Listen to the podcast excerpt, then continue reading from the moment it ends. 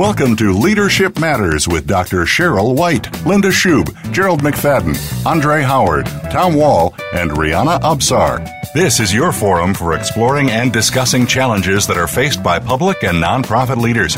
And now, Leadership Matters.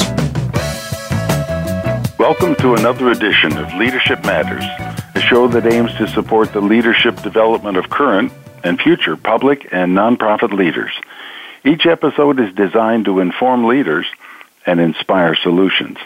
I'm Tom Wall, and I'll serve as a moderator of our discussion today.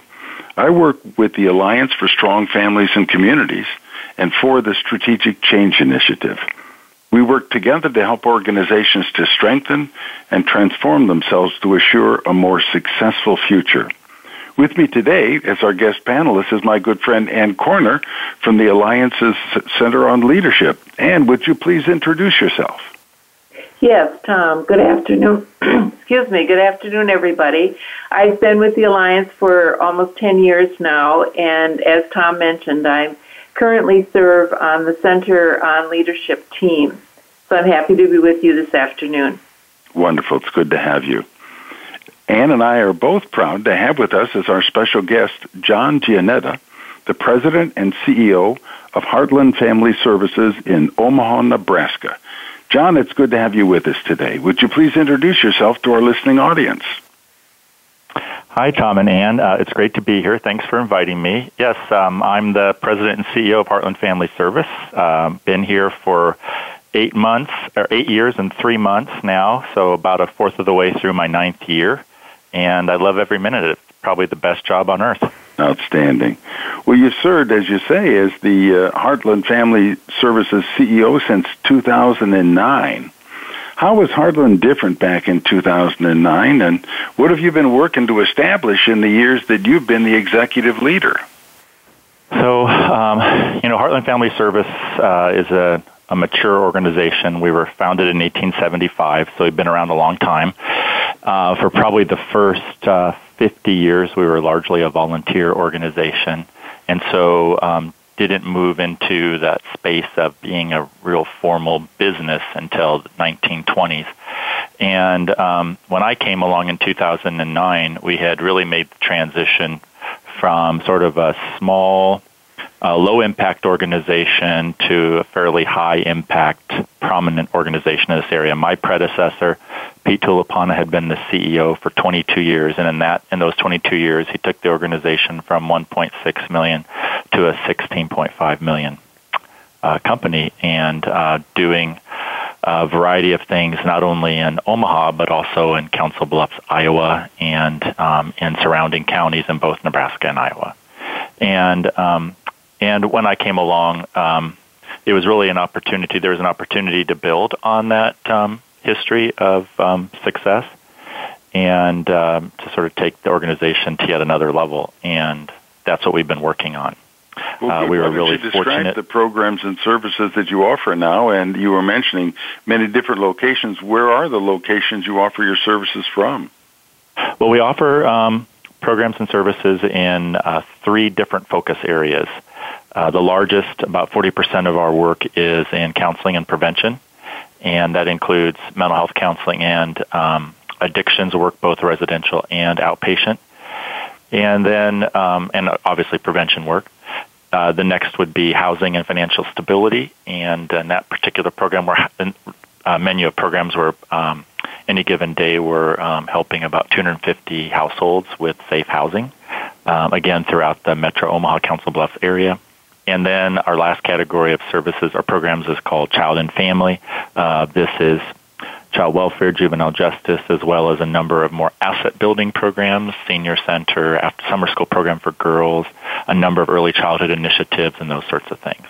Um, and and we offer those programs from 19 locations, again, largely in Omaha, Council Bluffs metropolitan statistical area. We've grown quite a bit over the last eight years during the time that uh, you've been the CEO. What have been the most rewarding parts of the growth of your organization? Well, um, gosh, it's uh, hard to just maybe nail down um, one or two things, but I mean, overall, the um, organization is just continues to grow and have a bigger impact um, and experience more success. Our operating budget uh, has grown by almost 67% from 16.5 million to 27.5 million, and wow. when we rebudget in January, it'll be well over 30. Um, we are um, our our balance sheet, our assets and liabilities have grown by 131% from 21 million to almost uh, 49 million. Our um, fundraising has gone from um, 2.2 million to almost 3 million. Um, our endowment has doubled from 3 million, 3 million to 6 million. So we've we've we've seen a lot of um, progress, a lot of program expansion. Uh, we're we're, we started up programs to meet needs uh, where there were there was no programming or when new opportunities came along, and um, and as we've done that, uh, we've really focused on strategy. We were really really lucky to be chosen by the alliance to be one of, I think, and you can correct me, and I think 20 agencies or 21 agencies across the um, alliance that were selected to participate in a Kresge funded initiative called Strategy Counts. Mm-hmm. We used our funding to hire uh, or promote someone to be a chief strategy officer and take some work we were already doing with the Balanced Scorecard Performance Management System and really um, take that up to a, a more um, profound level and push down throughout the organization more deeply so that now every single program has its own scorecard that's related to the corporate scorecard. Um, all of our quality improvement team um, management processes are linked to the scorecard. So everything is sort of funneled into one place and it's more meaningful for the staff and they're starting to use that data. It's not in the past I think it was, oh, I have this quarterly obligation to go online and fill out this form and share data about how my program is doing. Um, and, and I think people just saw it as this extra sort of um, managerial responsibility, and they didn't necessarily see it as helpful, or were using it in a way that would be helpful to actually managing the programs to do better and better.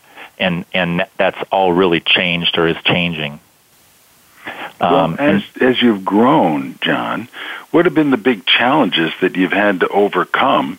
Um, I mean, obviously, you've grown very rapidly, um, and it's wonderful the success that you've had. But there have to have been a number of challenges that were presented to you that you had to overcome. Could you talk to us about that?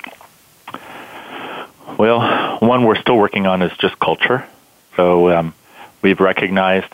So one of the things we did with our chief strategy officer, sort of a baseline activity, was we created and sort of finalized our ideas around our intended impact and theory of change.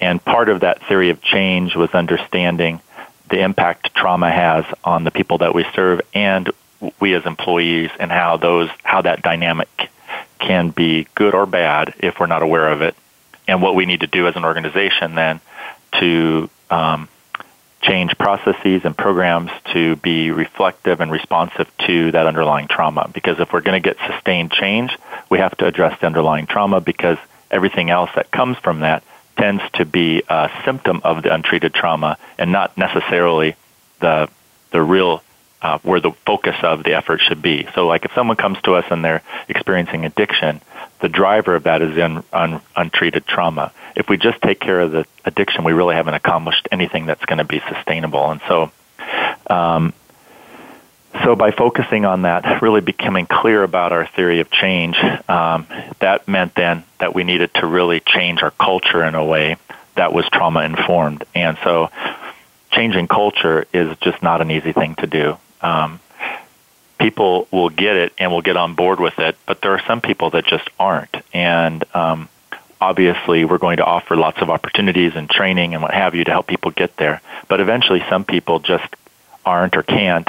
And the way that you get the change you need is that they leave the organization and find their dream job elsewhere. Sure. And that and that takes time. So that's been a big challenge. Uh, we're getting there, but it just takes time. Um, we'll the other has been just managing growth. A little bit more about culture uh, in the next segment. But while we're still in this segment, one of the things that folks often mention when they talk about the challenges of growth is managing to extend your infrastructure uh, sufficiently uh, and wisely uh, as you grow, say, in, in a program arena. How have you managed your infrastructure during this time of change and growth? Well, again, um, through the alliance, uh, we uh, I every so our um, executive committee um, serves a two-year term.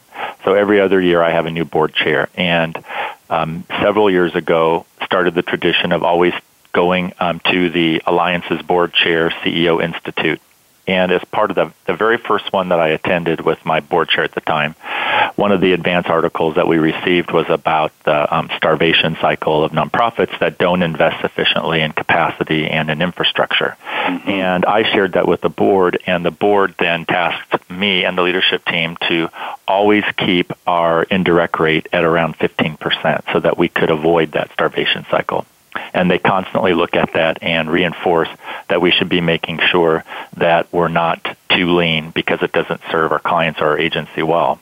And so I think that's really helped uh, us as part of our strategic plan and our growth to make sure that we're always looking at what are the, if we're going to go to the next level, what do we need for accounting? What do we need for communications? What do we need for IT? What do we need for, um, you know, all those various um, functions? And so, for example, this year we're adding a full-time compliance officer. We're adding a, an analyst to really help uh, help us explore our and and identify ways that we can maximize billing and revenues. Uh, we're adding additional um, IT personnel to help just with our electron our new electronic health record. Uh, so it, we're constantly making improvements there to man, help us um, keep pace with growth. Outstanding. We have to take a short break. Stay with us. We'll be right back.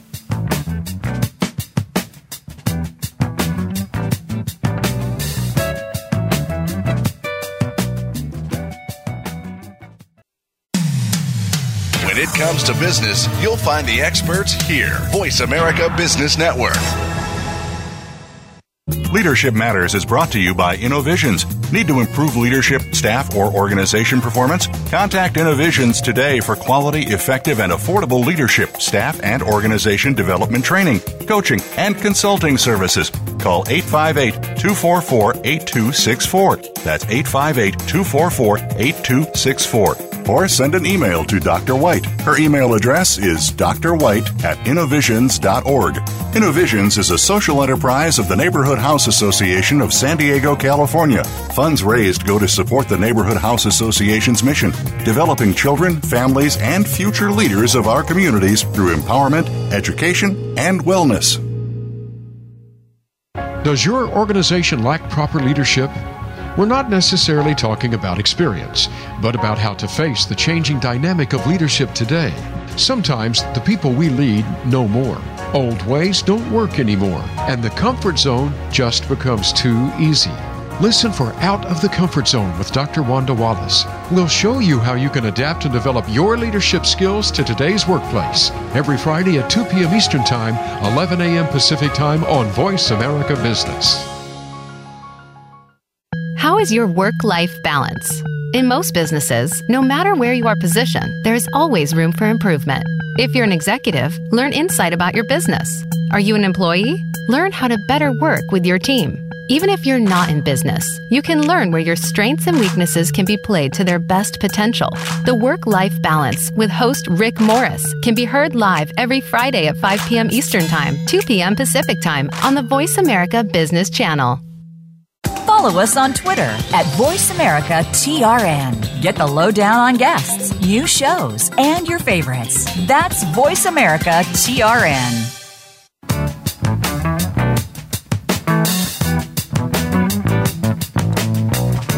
You are listening to Leadership Matters with Dr. Cheryl White, Linda Schub, Gerald McFadden, Andre Howard, Tom Wall, and Rihanna Absar. If you have a question or comment about today's program, please call 1 866 472 5790. That's 1 866 472 5790. Or send an email to leadershipmatters at innovisions.org. Now, back to Leadership Matters. We're back. I'm Tom Wall, and with me is Ann Corner and our special guest, John Jeanetta, the president and CEO of Heartland Family Services in Omaha, Nebraska. In the last segment, John was reviewing the programs and services that Heartland offers and some of the unique challenges of their rapid growth. John, a while back, Heartland Family Services was a cohort member of one of the Alliance's transformation projects. Could you describe the Alliance's transformation project that you participated in for us? Yeah, so um, this was an 18 month program we were um, accepted into with a dozen other um, agencies, again, from across the country that participate in the Alliance. And, uh, you know, we all met uh, a couple of times um, in that time frame and then had phone calls and one on one coaching. And um, in that initial um, convening, um, before we left that convening, we had um, identif- listened to a lot of research and what other what the other agencies in the room were going through. Talked a lot about transformation and organizational change and how that happens, and then we identified um, some areas or uh, three areas that we wanted to work on as an organization, and went back to our agencies and developed a plan. Which then, for the remainder of the 18 months, we worked on implementing and continue actually to work on. It's a three-year plan for us. And, um, you know, largely we were looking at our residential programs and how do we make them more effective, more trauma informed, more family centered, more community based, and um, to yield outcomes that were sustainable. But we were also looking at it for our purpose as um, also how do we take those learnings and apply them agency wide to get transformational impact for everything that we do because all of our programs can be more family centered. All of us can be more trauma informed, et cetera, et cetera. And so that that was what we did. We we have seven residential programs, uh, three that focus on women and children, and three that focus on children. And um, and we started with those. Pro- I, I created a, a steering committee of of the program directors and other um, administrators involved in those programs, and we meet uh, every other month. And we have our plan that we're working through, and so when we meet, we're reporting out how things are going. We're helping each other problem solve. We're sharing ideas, and we're, we're we've we've um, been able to get really great traction in moving some big rocks ahead that we uh, before this hadn't been able to really move. Outstanding. You mentioned some of the areas that you decided to focus on during your transformation project. Could you elaborate more on that for our listening audience? Yeah, so one was on training, developing, and supporting the workforce. Uh, so, like I had said earlier, you know, we've been really focused on trauma informed care. We implemented uh, um, creating cultures of trauma informed care model, and we already had in place a steering committee and work groups uh, where we have our different programs organized by similar focus areas and they're meeting regularly and implementing all different sorts of activities to increase our capacity around physical and emotional safety and trustworthiness, choice, collaboration, and empowerment. And so, but we had some really specific things that we wanted to do there, some training that we wanted to do with our staff to help teach them some of the skills we teach our clients all the time around emotional self-regulation. Uh, we wanted to um, um, really expand our ability to, pr- to create and provide individual guidance for the clients in our residential programs so that uh, the work that we were doing with them was more individualized, where every staff person would understand the triggers and coping strategies that were most effective for the people that we were serving, um, and some and to implement several uh, evidence-based um, practices for helping people with um, trauma histories. Uh, we had another um, area of focus that was on um, increasing family engagement in our um, programs um, and helping to support them on a pathway to permanency and well-being. And so, um, you know, we started with focus groups with families, and we started then um, um, a, a, a implementing additional evidence-based practices that are designed around increasing family engagement or serving family needs, like Circle of Security, which is an evidence-based um, practice around um, teaching parenting and helping parents understand how their trauma histories can get in the way and what they can do about that. Um, we also um, had a focus area that was on um, integrating services into a continuum of care uh, to support the um, children and their families. And so, again, we'd already been doing some work on integration across the agency, really, because that be, the counseling and um, addictions treatment, the behavioral health services that we offer are really sort of uh, uh, one of the things that we do best and we're best known for. Um, but previously, all that work was really siloed, and so we've been really trying to how do we break that down? Because we were just letting funding streams and the barriers that those funding streams dictate get in the way of just common sense partnering, internal partnering, which is the value add of being a multi-service organization. Absolutely. And so, how, how do we break down those barriers and just really look how do we integrate those services across? How do we bring more behavioral health services into our group home or into our crisis stabilization center or into our um, senior center or summer school program? And uh, that's where there's been some really exciting progress that's been made, and it's it's just phenomenal. During the first segment, you referred to about how challenging it is to change the culture of your organization. Can you talk to us about what you've learned about culture and the importance of directly address, addressing cultural challenges uh, with your staff and with your leaders? Well, culture is top down, so the people at the top need to be modeling it consistently. There's almost no room for error. And so everybody everybody on the leadership team has to be in complete agreement about what the culture is and how it should or shouldn't be expressed, etc. And I think initially there was some that maybe wasn't the case. Um, but as people have retired and new people have come on, I think we're to the point now where we have at, at the at the top of the organization. There's great great synchronicity and agreement and collaboration and support around what the culture is and should be. So I think there's more clear communication to staff about what we're looking for. But another thing, and we learned this through this transformational project, was that it's not enough to talk about a culture and, and what that means. You at some point you have to get very specific about what are the behaviors that would demonstrate that you are operating within that culture that you desire. So what are the positive behaviors, but then what are the behaviors that we're not looking for and you'll get coaching on and then what are the behaviors that we're not looking for and, and in fact are absolutely unacceptable and if those behaviors should ever emerge, then we would be having a discussion immediately about helping you to find your dream job elsewhere. Yeah. And so one of the activities as part of our action plan was to go out and meet with all of our staff and get their feedback on what on those three those three um, things. What are the positive behaviors that should be rewarded? What are the behaviors that will result in coaching? And what are the behaviors that would result in you leaving to find your dream job elsewhere? And then taking all of that information and boiling it down and then sharing that back out with staff and with supervisors and incorporating it in our supervision, which sure. we'd also modified and, and um, really incorporated a lot of the research out there on what trauma informed supervision looks like. And we mm-hmm. we we've done that training now with um, all of our supervisors. And so now building in sort of this um, bank of behaviors that we're looking at. So to help the feedback that's given be as specific as possible.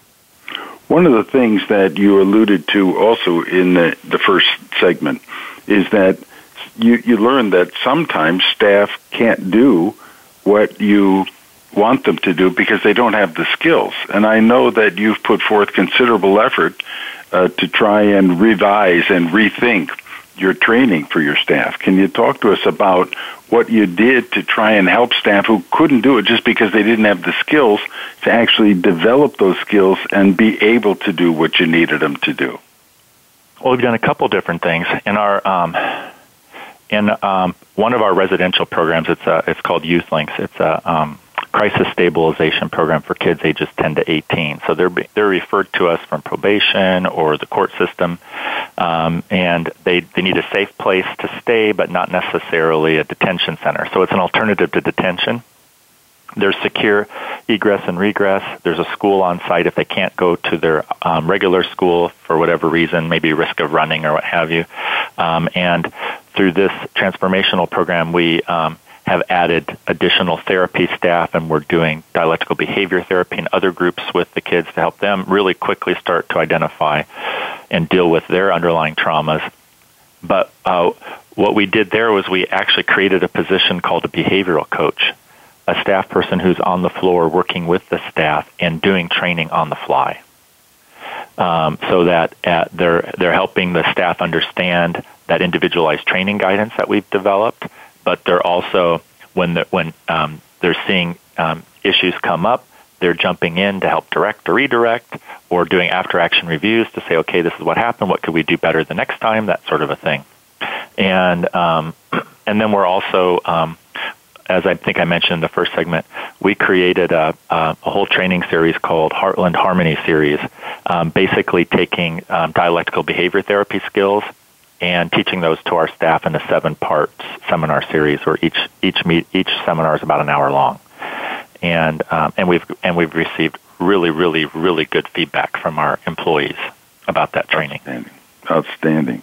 How important was it to your success within the transformation project to get your staff involved in developing your whole transformation plan? And how did you go about getting your staff involved in doing that with you?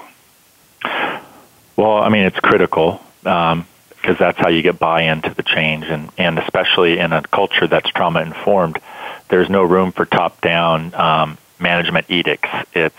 It's got to be a servant leadership approach, which means everyone gets to have input and as much choice as possible. And so, as I mentioned before, I created that steering committee, and we brought staff in who are involved in the programs and um, had them provide that input, and they continue to do that. I mean, it's of course we have this written plan, but it's also dynamic, and so as new things come along, we, we're change new opportunities come along, or we get new insights from the work that we're doing. We're making changes, and that to me is one of the most exciting things, especially as I see, you know, our program directors who work largely in outpatient behavioral health services, figuring out ways to help collaborate and share resources with our our program directors working in youth residential programs, and or the uh, program director who does a lot of in-home services for our um, for our youth, figuring out ways to collaborate on the residential side to create a full continuum of care um, I mean, it's that's where it gets really exciting.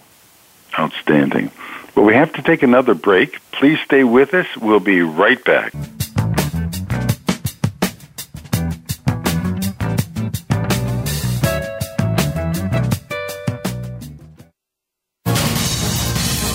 Voice America Business Network, the bottom line in business.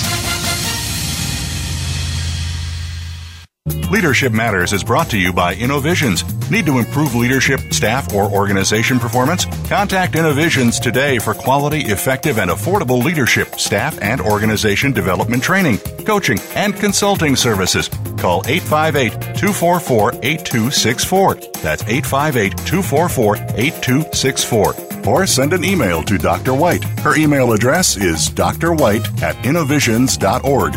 Innovisions is a social enterprise of the Neighborhood House Association of San Diego, California. Funds raised go to support the Neighborhood House Association's mission, developing children, families, and future leaders of our communities through empowerment, education, and wellness. Effective leadership is what will propel the world, organizations, and businesses through a range of dynamic changes how do you keep up with these changes, build skills, and lead effectively? Listen for innovative leaders driving thriving organizations with Maureen Metcalf. Maureen offers tools and engaging guests who are leaders in their field. With each week, you'll work on and improve your skills to lead with confidence and drive your organization's success. Tune in every Tuesday at 2 p.m. Eastern Time, 11 a.m. Pacific on Voice America Business.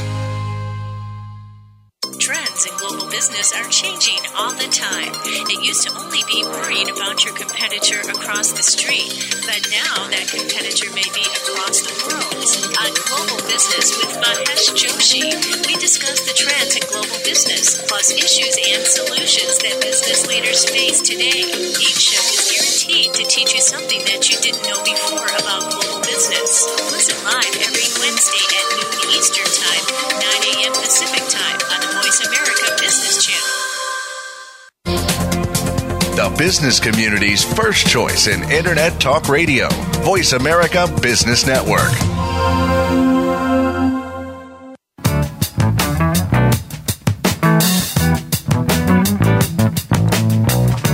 You are listening to Leadership Matters with Dr. Cheryl White, Linda Schub, Gerald McFadden, Andre Howard, Tom Wall, and Rihanna Absar. If you have a question or comment about today's program, please call 1 866 472 5790. That's 1 866 472 5790. Or send an email to Leadership Matters at innovisions.org.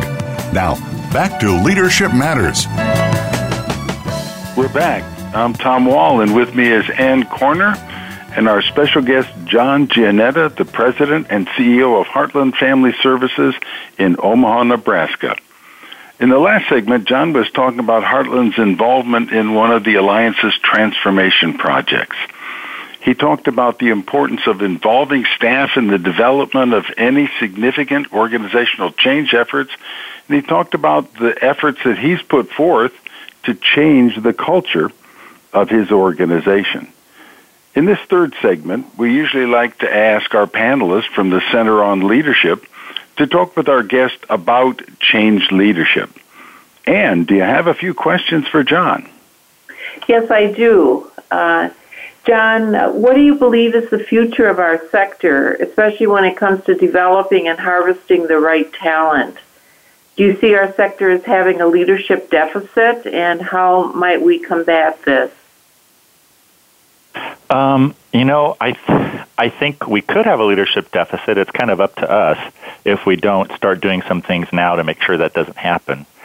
I, one of the things that probably concerns me the most is whenever I hear presentations or discussions about generational differences in the workplace, it seems like we go to this really dark place when it comes to talking about millennials and their capabilities to offer um, value to our organizations because they're so focused on only working nine to five and want all this leisure time and you know et cetera et cetera. And um, to a certain degree I understand that because throughout history, I think cultural anthropologists have documented fairly well that when one culture meets another, we always walk away talking about what our points of differences are, and we evaluate those points of differences as being bad. It just seems to be part of the human condition.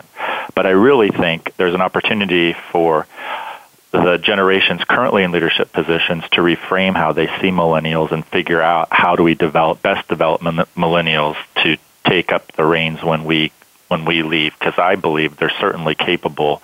And I I have um, have had millennials and do have millennials on my leadership team, and they're amazing. And this notion that millennials aren't willing to work as hard as boomers, I think, is just not true. Thank you. Uh, how do you see the role of equity play out at Heartland Family Service, especially when it comes to your program services and staff? Well, um, equity has been a big part of our cultural transformation as well. Um, we initially, I mean, we've had a diversity council. We've had a focus on diversity and inclusion for quite a while.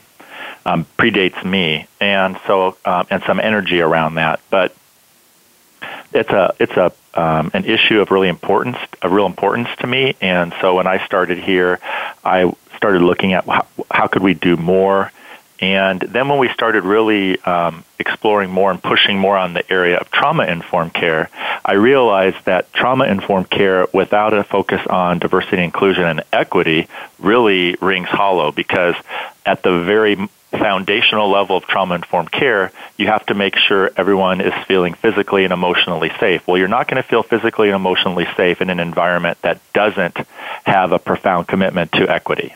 And so but I didn't want to see these things develop separately, so we kind of have merged them somewhat, and we'll oftentimes refer to it as our culture of inclusion, which includes trauma informed care and diversity, inclusion, and equity.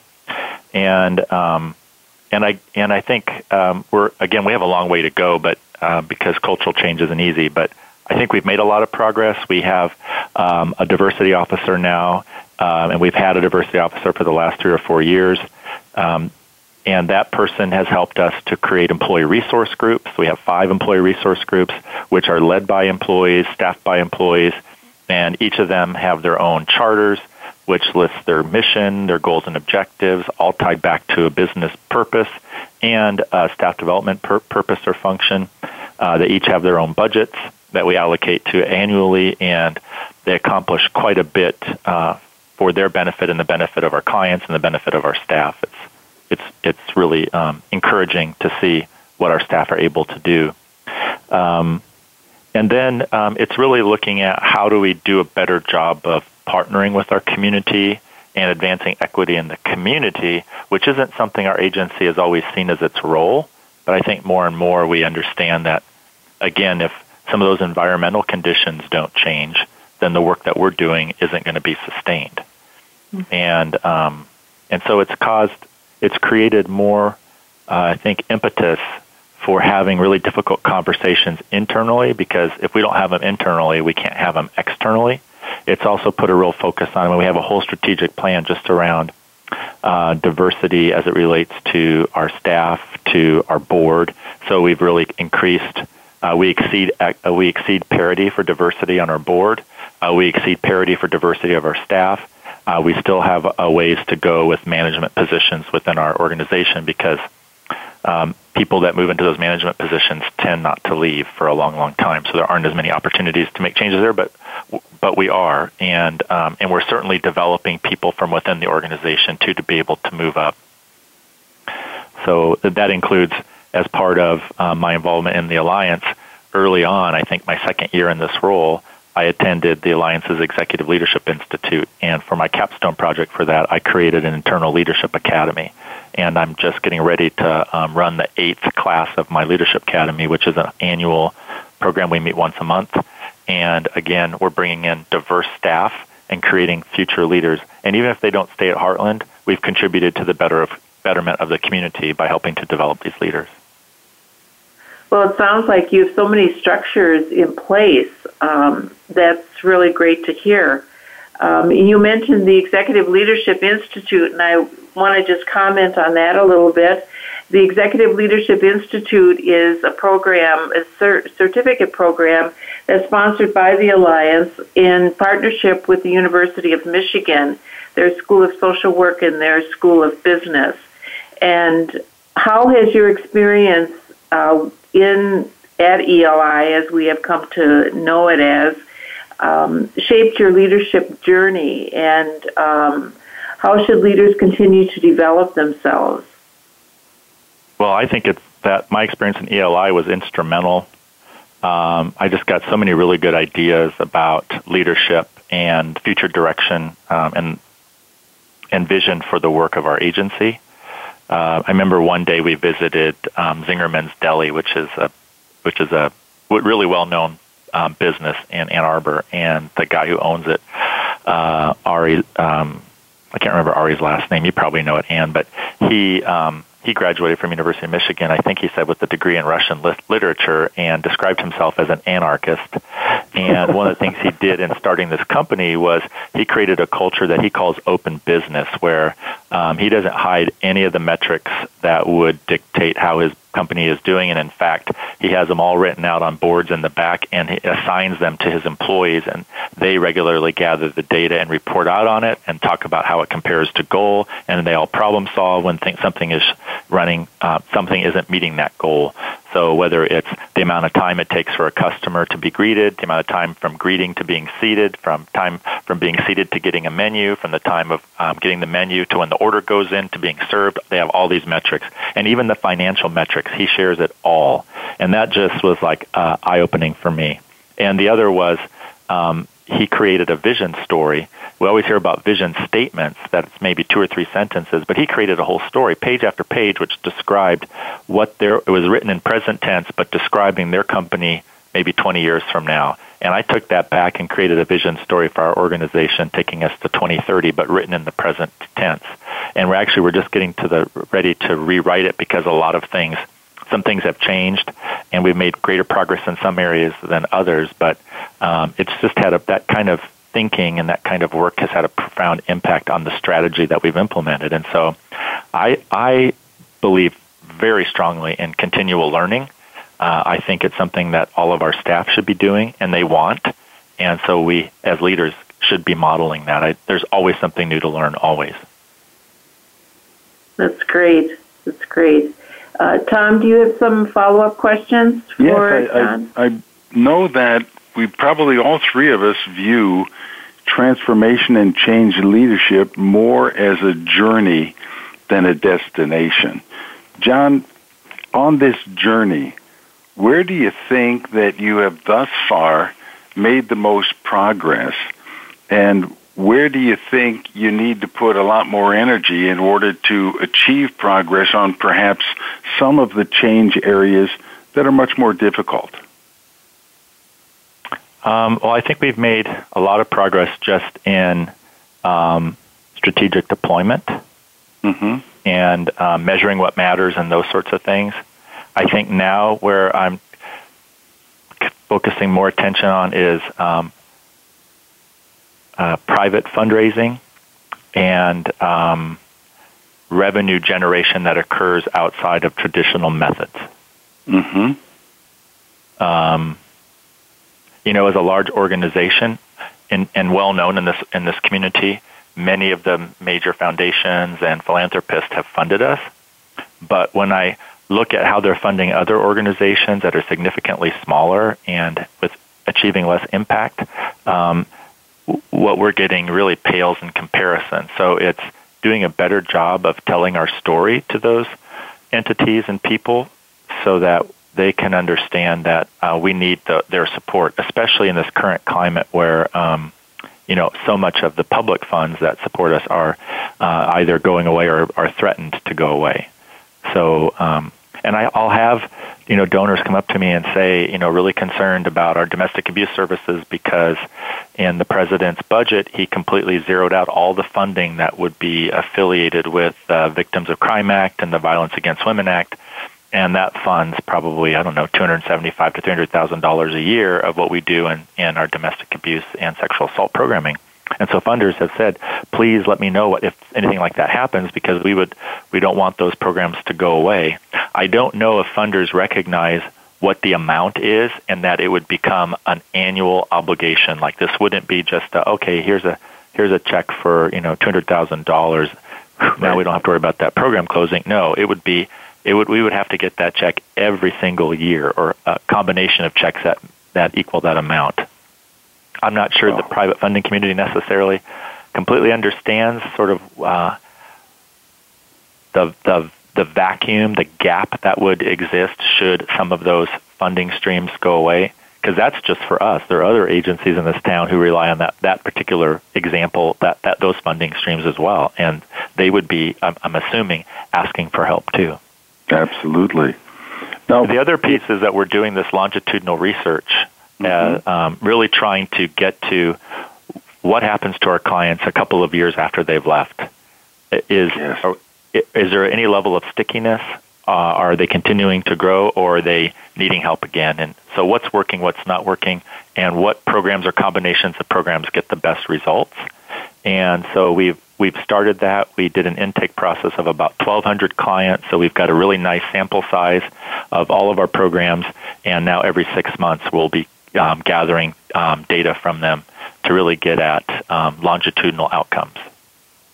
Outstanding. How important that is. We're going to take another break, have a short opportunity to wait, and then we'll be right back. Stay with us, please.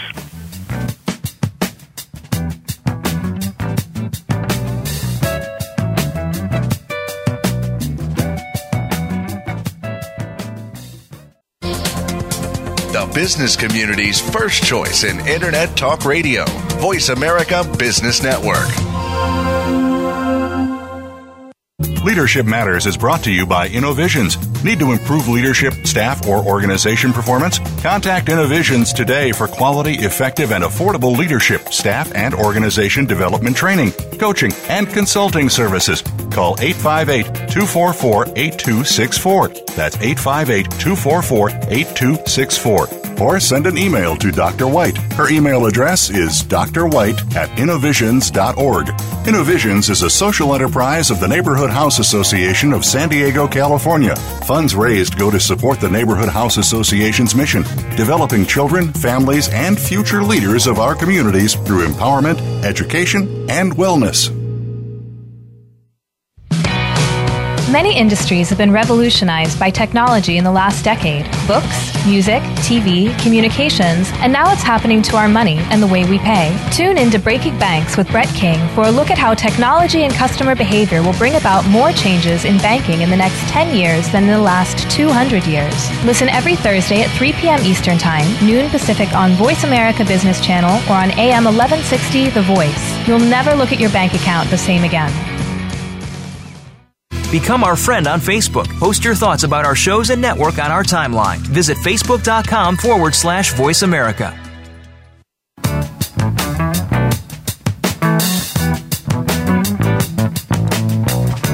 You are listening to Leadership Matters with Dr. Cheryl White, Linda Schub, Gerald McFadden, Andre Howard, Tom Wall, and Rihanna Absar. If you have a question or comment about today's program, please call 1 866 472 5790. That's 1 866 472 5790. Or send an email to Leadership Matters at innovisions.org. Now, back to Leadership Matters. We're back. I'm Tom Wall, and with me is Ann Corner and our special guest, John Jeanetta, the president and CEO of Heartland Family Services in Omaha, Nebraska.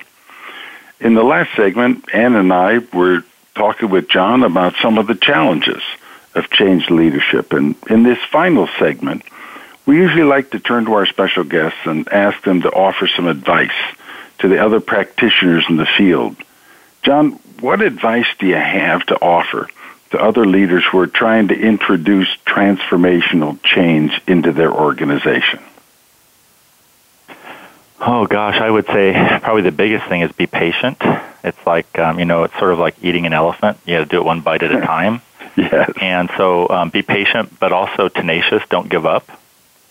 Um, and really look at you know a lot of it is about do you have the right people in the right seats uh, where they can really um, use their strengths in productive ways and make things happen, where you're not having to manage it all, where you you've got people beneath you who are capable and auton- autonomous enough and have the tools they need to make great things happen. And so you're you're an, you're the sort of the orchestra conductor to a certain degree, but you're not actually making any of the music happen. They're doing that and making sure that that's happening. So you're kind of leveraging you're, you're leveraging you to that whatever power in terms of all these people that you have um, doing the important work. Um, and I think too um, to not be afraid of making mistakes because that's where you can really learn a lot. And um, and when you're not afraid to make mistakes, that creates a culture of creativity and innovation. And so people are willing to take those risks and make really good things happen. Understanding that lots of times it's going to fail, but that's okay because you'll learn from it and you can invest that learning back in the work. Well, John, that's one of the things that we like to ask our guests in this segment to do to please share a mistake that you may have made that allowed you to learn something important that you probably wouldn't have learned uh, if you hadn't made that mistake. Would you be willing to offer one of those to us?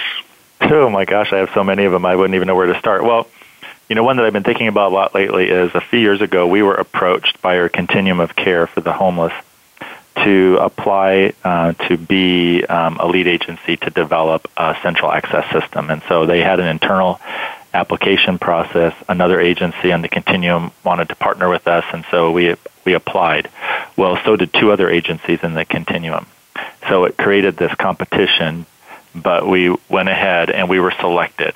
And almost immediately after we were selected, the other two agencies that weren't selected, along with three of the major um, um, shelters, emergency shelters, created the Shelter Alliance and basically spent the next year and a half um, obstructing progress and creating all kinds of just negative and sometimes just vicious rumors and information about the work in our agency and what have you. Mm-hmm. But we plugged away, and there were we were able to get some funding from our United Way, and then um, we had three major donors that were on that had said that they would support this and would help us institutionalize it and keep it going. But because the Shelter Alliance was so vocal, um, it kind of scared them, and um, and and we felt like we couldn't really um, combat what the Shelter Alliance was saying too aggressively because at the end of the day, those shelters had to be a part of the system, or there was no system.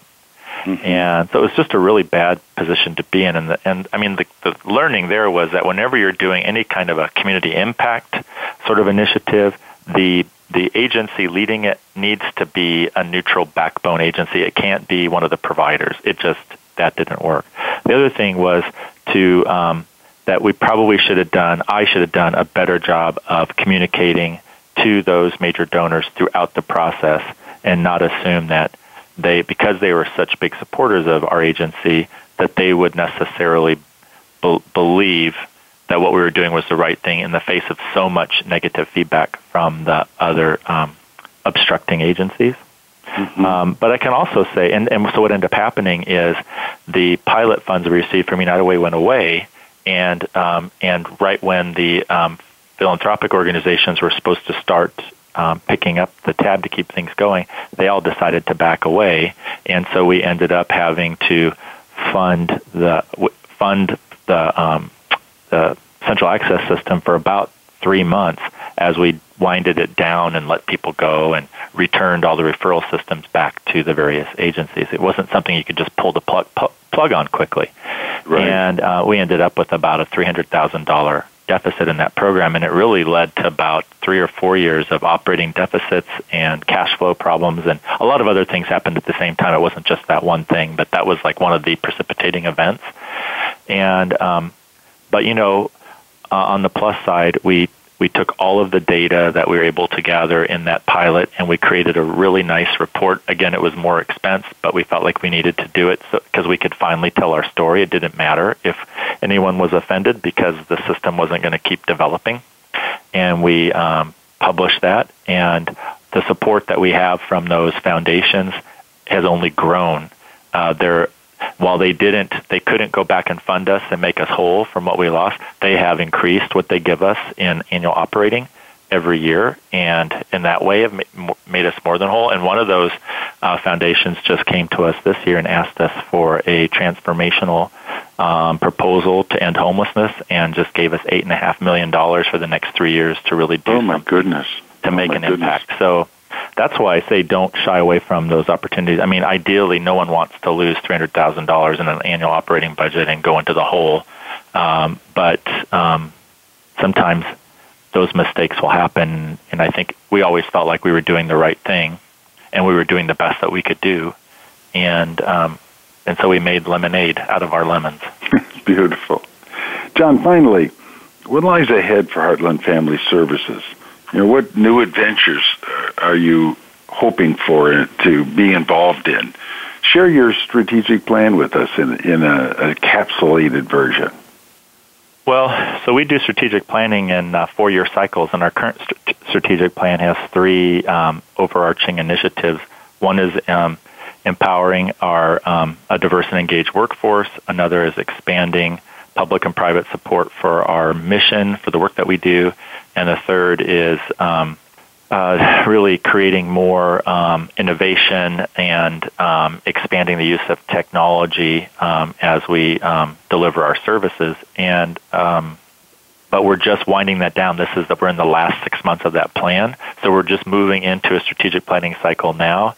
Uh, I've been meeting with all of our staff and asking them seven questions about our organization, like what do you love and hope will never change? What's the first thing you change about it if you could? What excites you about the future? What scares you about the future? You know, all those sorts of things that you would anticipate would be in a SWOT analysis. And I'm sure. meeting individually with our board members and our leadership team and with funders and others to get that information as well. And then this fall we'll go into strategic planning. But what I anticipate, you know, for the future is probably that we'll continue to grow.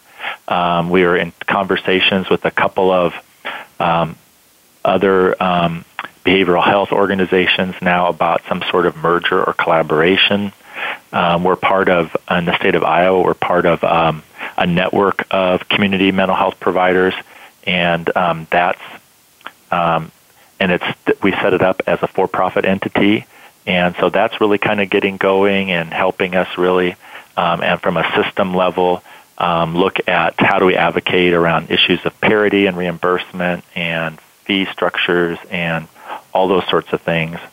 Um, like I said, we're going to be doing expanding considerably to serve the homeless and really try to do more to um, keep people out of emergency shelter or move them out of emergency shelter more quickly if they end up there, Beautiful. and do more in prevention, homeless prevention, so they never go there at all, and um, continue to work on um, how do we integrate our services across the board so that we're really addressing underlying traumas, and um, continuing to measure the impact that we have because everything is moving towards value-based contracting. So we've got to understand the return on investment so that we can position ourselves in the future to continue to get those investments to do this important important You have a work. great vision, John. Thanks so much for joining us. You bet. That's all we have time for today.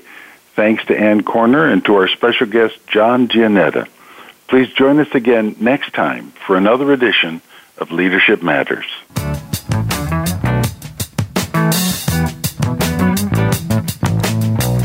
Thank you again for tuning in.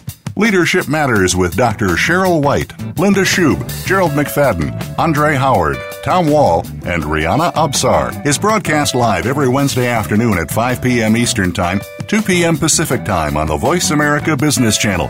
Have a wonderful week and make your leadership matter.